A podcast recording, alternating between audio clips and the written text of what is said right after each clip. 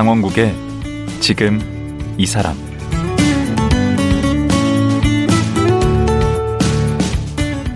안녕하세요. 강원국입니다. 우리나라뿐 아니라 전 세계적으로 인플레이션 우려가 높습니다. 그래서인지 금리는 계속 오르고 있고 주식시장도 휘청이고 있습니다. 인플레이션은 올해 우리 경제에 화두가 될 것 같습니다. 한국은행에서만 38년 근무한 차현진 작가 모시고 우리가 막연히 알고 있는 한국은행과 인플레이션에 대해 자세히 알아보겠습니다.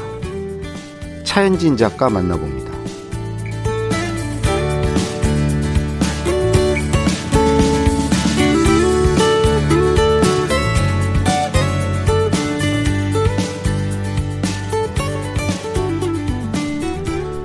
차현진 작가 나오셨습니다. 안녕하세요. 안녕하십니까. 반갑습니다. 예, 아이고, 목소리도 힘차시고. 근데 작가세요?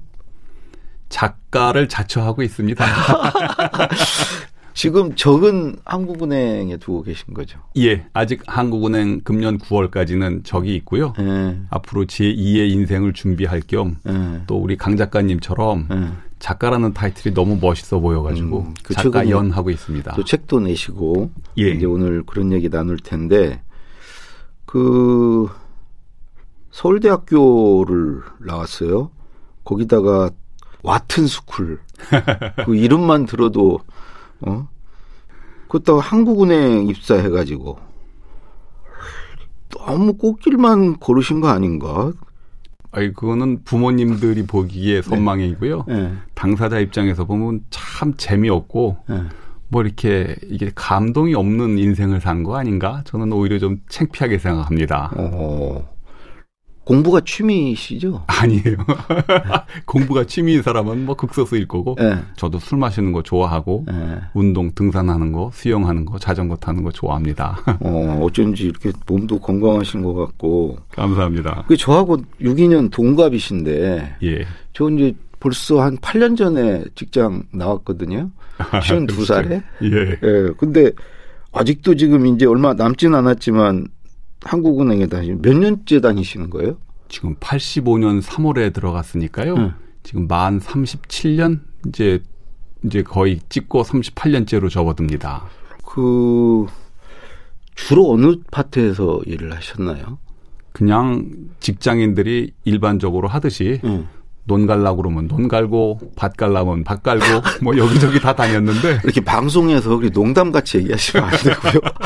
정확하게 팩트를 얘기해 주세요. 예. 어디, 어느 부서? 뭐 조사국, 자금부, 비서실, 뭐 그다음에 뭐 지역 본부도 좀 맡아보고 해외 근무도 하시고. 예 해외 근무는 예 두 번 해봤습니다. 워싱턴? 예 워싱턴에 두 번 근무. 그 청와대 근무도 하시고. 예 아주 그냥 노른자인만 쏙쏙 뽑아서 원래 그 조사국 이쪽 조사부가 원래 그 한국은행 본연의 그 두뇌들이 가는 데 아닙니까? 옛날에는 그랬었는데요. 네. 그게 이제 브랜드 이미지가 너무 좀 강해가지고 네. 한국은행 하면 조사국 네. 이런 거로 굳혀져 있는데 그게 지금 한국은행이 승자의 저주를 지금 겪는 거 아닌가 싶어요. 그 무슨 말이죠? 한국은행은 네. 돈으로 정책을 집행을 하고 네. 세상을 바꾸는 기관인데 네. 조사국이 너무 강조가 돼가지고 네. 경제 전망을 하고 네. 예측을 하는 학자들의 모임인 것처럼 돼가지고 예 그래서 아 요거는 조금 한국은행이 좀 변화가 필요한 부분이 아닌가 뭐 저 개인적으로는 그렇게 생각하고 있습니다. 와, 그 자기가 조사국에 있을 때는 최고였는데 여전히 조사국이 힘을 발휘하는 것은 못마땅하다. 아 이제 바뀌어야 조사국에. 잠깐 있었어요 한한 5년 있었는데 어, 오래 계셨구만. 예 근데 그럼 그- 한국은행이 그럼 그런 연구소 조사 기능이 아니고 어떤 식으로 바뀌어야 됩니까? 뭐 통화 정책을 하는 거니까요. 음.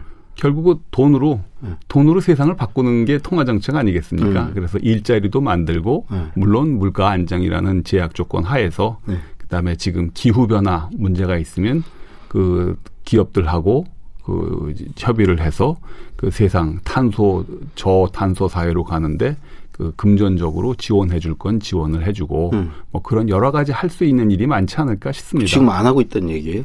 지금 좀 얼마 안 남았다고 막 들이대는 겁니까? 한국은행에? 덜 한다 상대적으로 외국 어. 중앙은행들에 비해서는 어. 조금 덜 하는 편이다. 예. 더 적극적으로 해야 된다. 예. 그, 그 분야에 있어서 이제 미국이 가장 소극적이고요. 네. 미국은 지금 석유하고 석탄이 세계에서 제일 많잖아요. 네. 그래서 그런 문제에 대해서 좀 덜 신경을 쓰고 어. 영국이나 일본 뭐 이런 특히 프랑스 이런 나라들은 야 이게 뭔가 중앙은행이 21세기에 할 일은 그런 거 아니겠느냐 해서 음. 좀 적극적으로 하는 중앙은행이 있고 그런데 예. 한국은행은 조금 미국하고 가깝다 보니까 예. 환경 문제, 기후 변화 문제, 저탄소 사회로의 이행 문제에서는 아직은 조금 소극적인 것 같다 하는 게 제 개인적인 생각입니다. 아니 그런 거에도 어떻게 한국은행이 뭐 역할이 있을 수 있어요? 있을 수 있다고 생각을 합니다. 이게 왜냐하면 1970년대에 음. 맨 땅에서 우리가 이제 중화공업을 일으키고 음. 산업 발전을 할 때 한국은행에 그 대출금이 상당한 영향을 미쳤었거든요. 어, 그렇죠. 예. 예. 그러니까 똑같이 아, 그렇군요. 예, 세상을 바꾸는데 결국 은 돈으로 움직이는 건데 음. 예. 사람 세상을 움직이는 게 돈줄하고 목줄 딱 두 개 아니겠습니까? 그래서 이제 돈줄을 잡고 있는데 음. 그걸 갖고 세상을 바꿀 수 돈을 어떻게 푸느냐, 어디다 푸느냐. 이거. 그렇죠. 어디다가 누구한테 어떤 조건으로 푸느냐가 어. 세상을 바꾸는 큰 힘이 될 수 있다. 음. 그 청운의 꿈을 감고 한국은행에 들어왔는데 음. 의외로 그런 자리가 잘 안 주어지더라고요.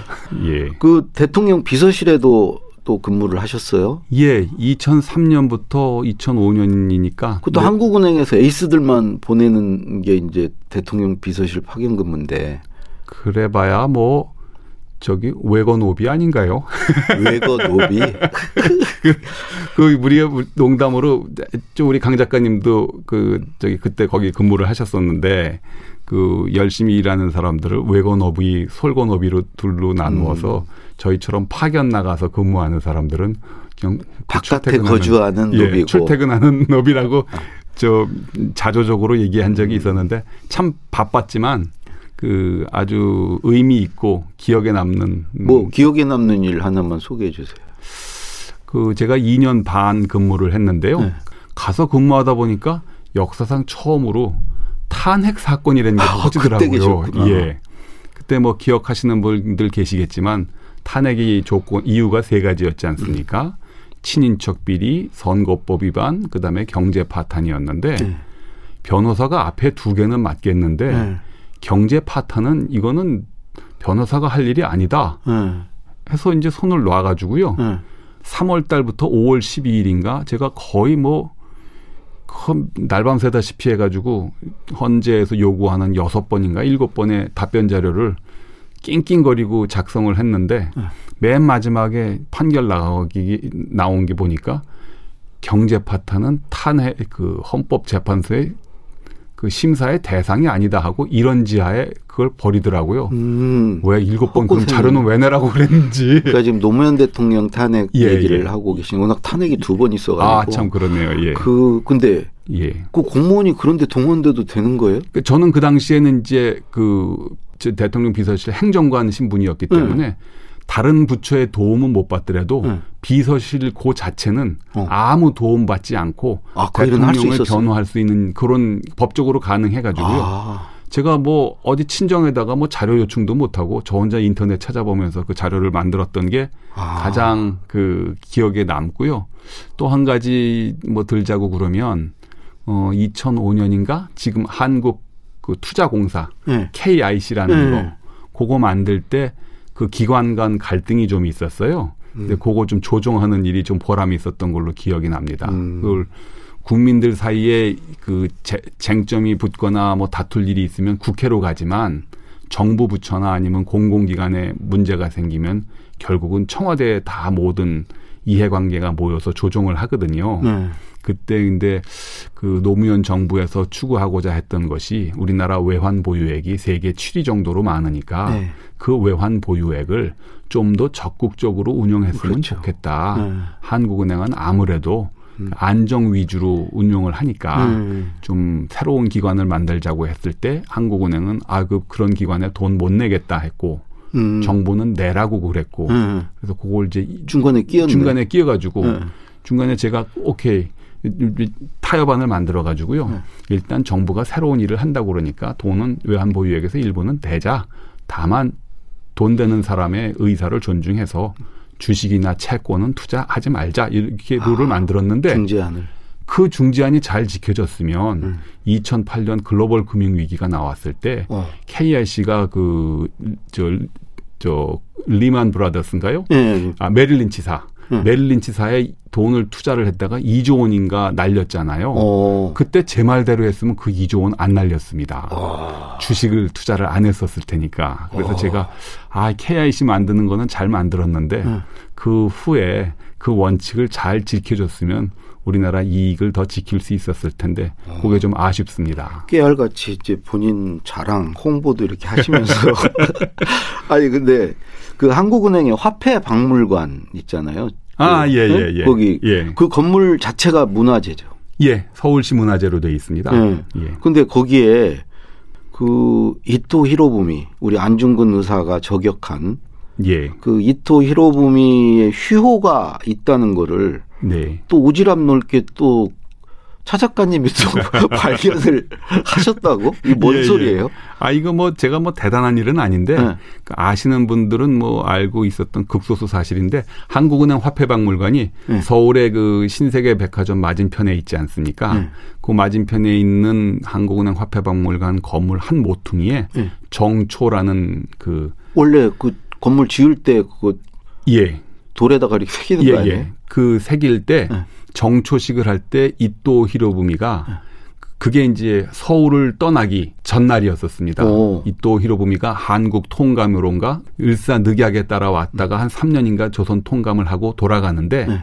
자기가 생각하기에 먼 훗날 내가 조선에서 했던 가장 훌륭한 일은 조선의 중앙은행을 만드는 일일 것이야 하고 자기가 자랑스럽게 와서 정초라는 한자를 쓰고 갔습니다. 음. 근데 그거를 일본에 가면 그 기록들이 잘 남아 있는데 네. 우리나라에서는 애써 그것을 이제 기억하지 않으려고 그랬다가 네. 제가 어떤 책에서 음. 이건 분명히 이또 히로부미가 남긴 그 흔적이다. 그건 음. 분명히 하자고 해서 그걸 밝혔더니 언론에서 많이 주목을 했었지요. 오. 예.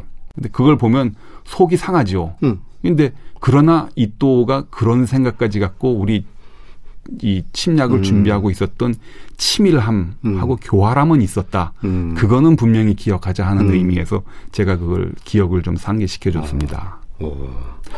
그 그럼 그 정초석 옆에다가 이렇게 조그맣게 뭐 좀 차현진 발굴 이렇게.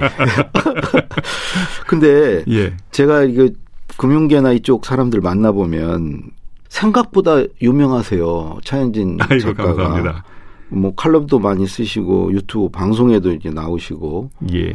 그러면 지금 아직 신분이 지금 하는 직원이신데 예. 그 회사에서 뭐라고 튄다고 뭐라고 안 하세요? 아유, 많이 뭐라고 그러죠. 제 귀에 들리는 것도 많이 상당하니까 근데 어떻게 이렇게 꿋, 꿋꿋하게 계속 그러세요? 제가 가만히 있지 못하는 스타일인데다가 이제 뭐 그 한국은행 이제 떠날 때가 됐으니까 좀 더 한국은행을 그 사랑하는 마음에서 네. 많이 국민들한테 알리려면 네. 이제 작가의 신분으로 네. 한국은행은 뭐 이런 일을 하는 데니까 많이 지, 지원하고 사랑해 주세요 하는 마음에서 제가 뭐 홍보맨 비슷하게 네. 혼자 지금 떠들고 다니고 있습니다. 음, 본인은 홍보한다고 생각하실지 모르겠지만 한은에서는 그냥 아플 것 같은데 비판적인 목소리가 더 크시던데.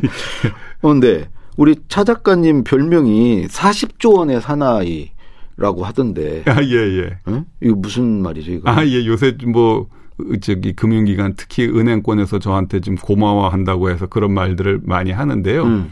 코로나19 시작됐을 때는 외국의 중앙은행들이 적극적으로 돈을 푸는데 음. 한국은행은 왜 이렇게 굼뛰냐 음. 이런 이야기가 나왔을 때 음. 아, 한은법상 영리기업 여신은 좀 어렵다 이러하는 이야기들을 그 한국은행 저희 동료들이 할때 음. 제가 무슨 소리냐 음.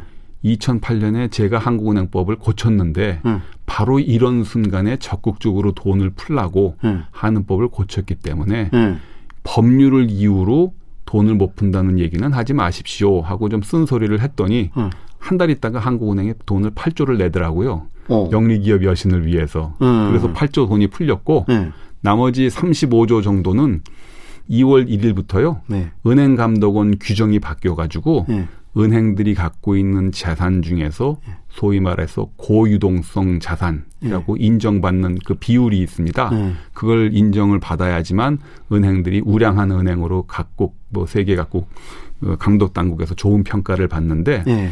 그 동안에는 그게 좀 외국에 비해서 박하게 좀 그 깎아서 평가하는 면이 있었어요. 어. 우리나라 금융감독원이. 음. 그래서 제가 아니 우리나라 금융감독원은 어느 나라 금융감독원이냐. 음. 우리나라 은행들한테 좀 더 유리하게 좋게 평가를 해야지. 음. 다른 나라보다 더 엄하고 박하게 하면 어떻게 하느냐 하고 좀 문제 제기를 했더니 음. 검토 끝에 한 1년 검토하다가 금년 2월 1일부터 네.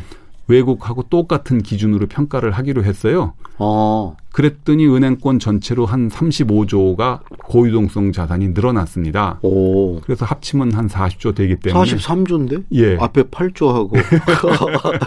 얘기하고 아니. 그렇게 했으면은 지금 뭐 네. 장관을 하고 싶든지 뭘 그래야 되는데. 이제 작가잖아요, 작가. 예. 일개 예. 작가. 네. 그런데 금융 오디세이라는 책을 쓰셨어요. 네. 예. 그 부제가 돈과 인간 그리고 인- 은행의 역사예요. 예.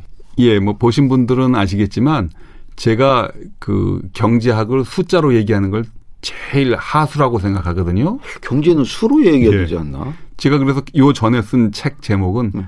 숫자 없는 경제학입니다. 어.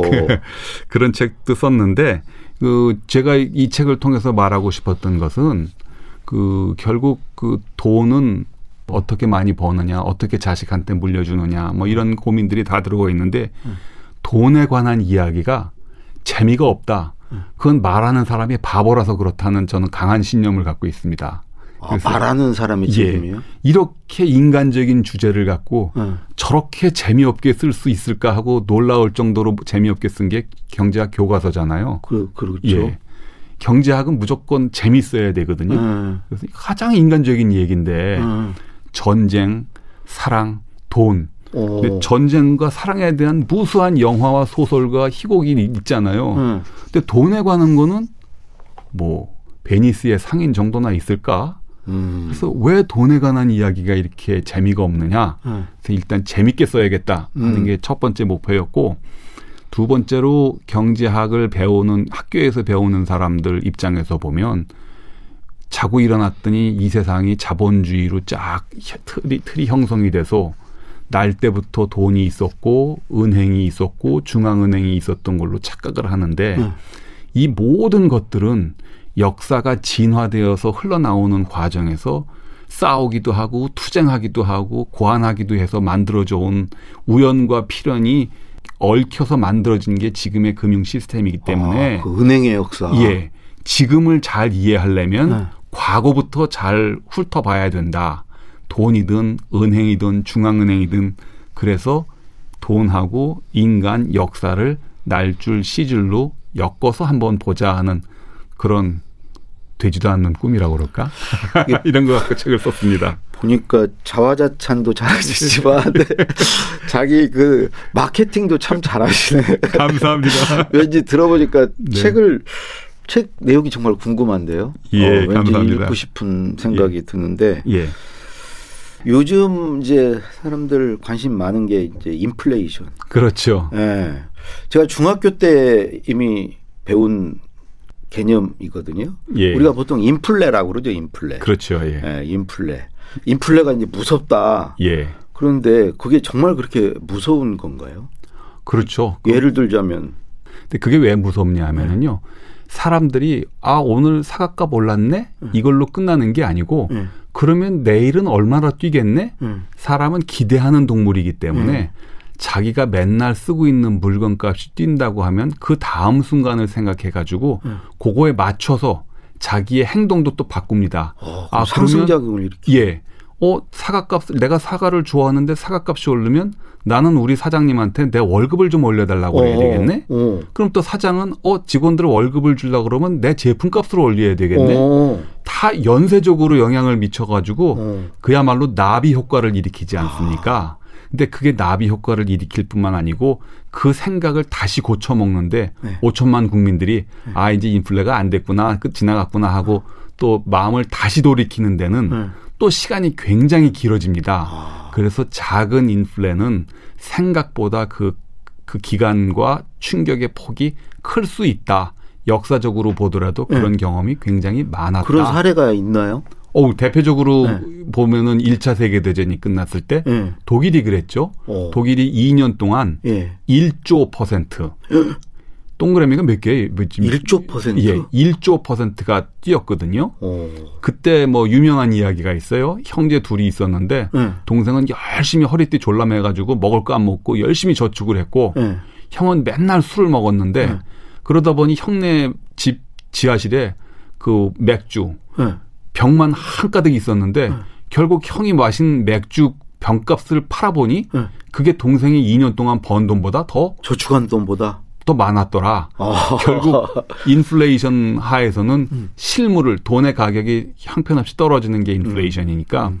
뭐 술병이 됐든 부동산이 됐든 뭐 화장지가 됐든 실물을 많이 갖고 있는 것이 더 낫다는 결론이 되는데 음. 그렇게 되면 모든 사람들이 생산하지 않고 다 물건 사재기를 할 거 아니겠습니까? 음. 코로나 초기에 마스크 모았듯이 음. 그렇게 되기 때문에 인플레이 또 다른 측면은 생산을 오히려 더 줄이게 만들고 음. 생산이 줄어드니까 물건이 희귀해져서 또 물건값이 오르고 아. 악순환이 게- 계속되는 겁니다. 음. 그러니까 무서운 거죠. 그래서 보통 이제 인플레이션이 일어나려면 예. 돈값이 떨어지는 건데 예. 돈을 많이 풀어서 돈값이 이제 떨어지게 되잖아요. 그렇죠. 시중에 돈이 많이 풀려서. 예.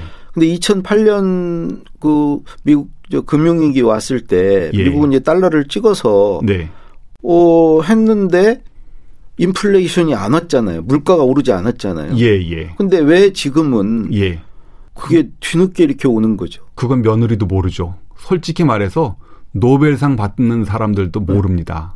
그 뭐 경제학계의 그 유명한 하버드 대학 교수 서머스가 음. 래리 서머스라 하고 재무장관까지 했던 사람이 예. 분명히 2년 전까지만 하더라도 코로나 위기 직전까지만 하더라도요. 예. 이제는 인플레 시대가 갔다. 아무리 돈을 찍어도 음. 인플레는 안 되고 이제는 고용을 생각해야 됐다라는 말을 한 사람이 지금 가장 또 입장을 확 바꿔가지고 인플레 때문에 미국이 망한다고 지금 떠들고 다니고 있거든요. 지금 그러니까 솔직히 말해서 주류 경제학자도 설명을 못 합니다. 그래서 지금 경제학이 최근 한 15년 동안 완전히 맛이 가 있는 상태인데 어쨌거나 그건 뭐 경제학자들 망신당하는 문제고 각국 정책 당국 입장에서는 이 돈을 얼마나 풀어야 되고 얼마나 조여야 되는지 정답이 없는 상태라고 그렇게 그렇게 보여집니다. 음, 그 인플레이션이 되면 이제 물가가 오르는 것도 문제지만 이게 뭐 부익부 빈익빈이 빈부격차가 더 심화된다고 그러는데 그렇죠. 이것도 무슨 얘기죠? 예. 그 물건값이 오르니까 네. 물건을 입도 선매한다고 그럴까요? 이 먼저 차지하고 있는 사람들이 더 유리한 입장에 되는 아. 거 아닙니까? 모든 물건값이 음. 같은 비율로 같은 속도로 뛰면은 뭐 특별히 손해 보고 이익 보는 사람이 없을 텐데 네. 돈이 풀리면 일단 그 부동산이라고 그럴까? 이렇게 네. 실물 자산부터 먼저 뛰는 경향이 있어요. 네. 우리가 맨날 먹고 쓰는 소비자라든지 뭐 공산품 가격은 조금 늦게 뛰고 네. 임금은 그거보다 더 늦게 뛰고 아, 그러니까 임금이 임금은 뭐 고용 계약할 때 한번 계약 맺고 1년, 2년씩 계약을 하지 않습니까? 네. 어. 프로야구 선수도 뭐 1년, 3년씩 그렇게 그러니까 계약하잖아요. 봉급 생활자들은 안 오르고 예, 월급이 예. 예. 봉급은 안 오르는데 부동산 자기가 오르고. 예, 다른 거보다는 더 천정부지로 오르면 분명히 부익부 빈익빈이 생기죠. 그런 이제 부동산이나 그런 걸 갖고 있는 사람들은 다 부자니까 예. 부자의 부는 더 오르고 예. 어 그래서 정부가 아무리 재정 정책을 토- 통해서 소득 재배분을 해서 가난한 사람 배려하는 정책을 많이 해도 네. 인플레가 뭐 한 1년만 계속이 되면 그거 다 까먹고 한 입에 털어먹는 겁니다. 음. 이뭐 부익부 빈익빈이 확 커지면 얼마나 허탈하고 일할 맛이 안 나겠습니까? 그 인플레이션 정말 서민의 적이네. 그렇죠. 예. 그러면 그런 거를 이렇게 방지하고 하는 게 한국은행 역할 아닙니까? 지금 인플레이션이 전 세계가 같이 겪는 현상이고 네. 그래서 한국의 그 가계 대출 받은 사람이 네. 더 고통을 받을 필요는 없잖아요. 그렇죠. 적당한 정도로 금리 올리고 음. 그이 사태가 지나가기를 바라야 되는 것 같고요. 그러니까 이제 인플레이션을 잡기 위해서는 금리를 올려야 되는데 예. 금리를 올리면 네. 돈을 빌린 자영업자나 이런 분들은 정말 더 이제 어려워지는 그렇죠. 예. 것이고 예. 그래서 이제 금리를 과연 올린다면 어느 수준으로 이제 올려야 되는가 이런 게 이제 고민 아닙니까? 그렇죠. 예. 그러면 그거는 어떻게 이제 다음번 출범하는 5월 달에 출범하는 네. 새 정부하고 네. 한국은행이 이제 서로 손금을 맞춰봐야 되는 중요한 문제인 것 같습니다. 네. 그 재정 물가를 잡기 위해서 음. 재정 정책, 통화 정책을 다 같이 긴축으로 가면 일자리가 줄어들고 투자가 줄어들고 소비가 줄어들고 뭐 금리가 올라가지고 네. 국민들이 많이 고통스럽지 않겠습니까? 그렇죠. 그래서 재정 정책 정부가 하는 게 재정 정책이고 네. 한국은행이 하는 게 통화 정책이니까 네. 그 정부와 한국은행이 각각 어느 정도 역할을 분담해서 한쪽에서는 돈 풀고 네. 한쪽에서는 돈 조이고 네. 하는 그 궁합을 좀 잘 맞춰봐야 될 것 같습니다. 음, 예. 끝으로 한국은행에 이제 38년씩이나 있으셨는데 참 오래 울고 먹으셨어요. 예. 네, 이제 올해 이제 나오시게 되는데 네. 앞으로 어떻게 사실 거예요? 어, 38년 경험이 한국은행에서만 있었기 때문에 참 단조로울 수도 있 지만 예. 그 대신에 좀 더 남들보다 깊었었다고 그럼요. 생각해가지고요. 그 경험을 좀 다른 사람들한테 나눠주고 네. 특히 금융에 관심이 많은 대학생, 네. 취업생, 네. 그다음에 그 또 일반인들도 요새는 또 금융에 관심이 많더라고요. 네. 그래서 그런 사람들한테 저의 경험을 강의, 저술, 유튜브 방송 음. 이런 걸 통해 가지고 계속 좀 금융이 이렇게 재밌다 이런 음. 걸좀 알려주려고 하고 있습니다. 조만간에 어디 네. 저 지상파 방송 진행자로 나타나실 것 같아요. 아이고, 감사합니다. 예, 오늘 나와주셔서 고맙습니다. 네, 감사합니다. 예. 한국은행에서 38년 근무하신 금융 오디세이 저자 차현진 작가와 말씀 나눴습니다.